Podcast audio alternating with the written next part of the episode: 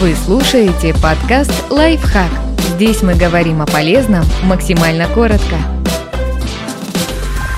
Можно ли делать пилинги летом? Если говорить коротко, то да, можно, но результат во многом зависит от средства.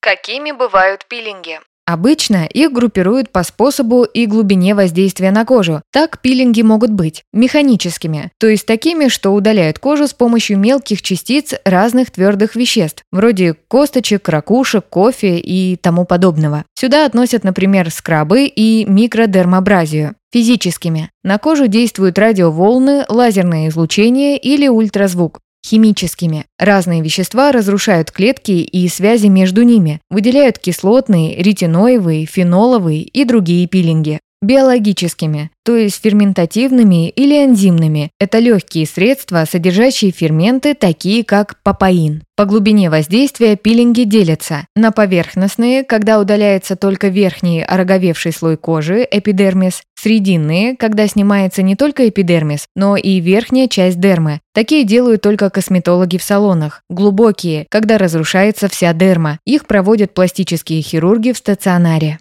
Чем опасно повреждение кожи летом? Летом кожа и так страдает из-за активного ультрафиолетового излучения и жары, а пилинги еще и травмируют ее. Из-за этого возникает воспаление и высвобождаются разные вещества, которые стимулируют меланоциты, пигментные клетки. Они начинают активнее работать и сильнее окрашивают кожу. Цвет получается неравномерным. Это называют поствоспалительным потемнением, гиперпигментацией. Кроме того, жара ухудшает заживление ран, поэтому реабилитация может проходить хуже, а тепло и повышение активности потовых желез помогают размножаться патогенным бактериям. Но это еще не все. При применении химических пилингов иногда могут возникать фототоксические реакции, как при аллергии на солнце, например, ожоги, зуд или высыпание на коже.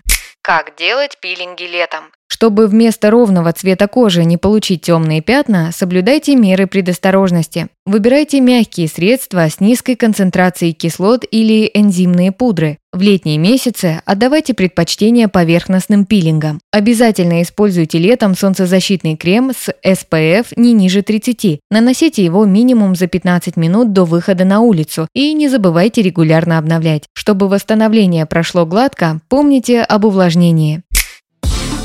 Подписывайтесь на подкаст «Лайфхак» на всех удобных платформах. Ставьте ему лайки и звездочки. Оставляйте комментарии. Услышимся!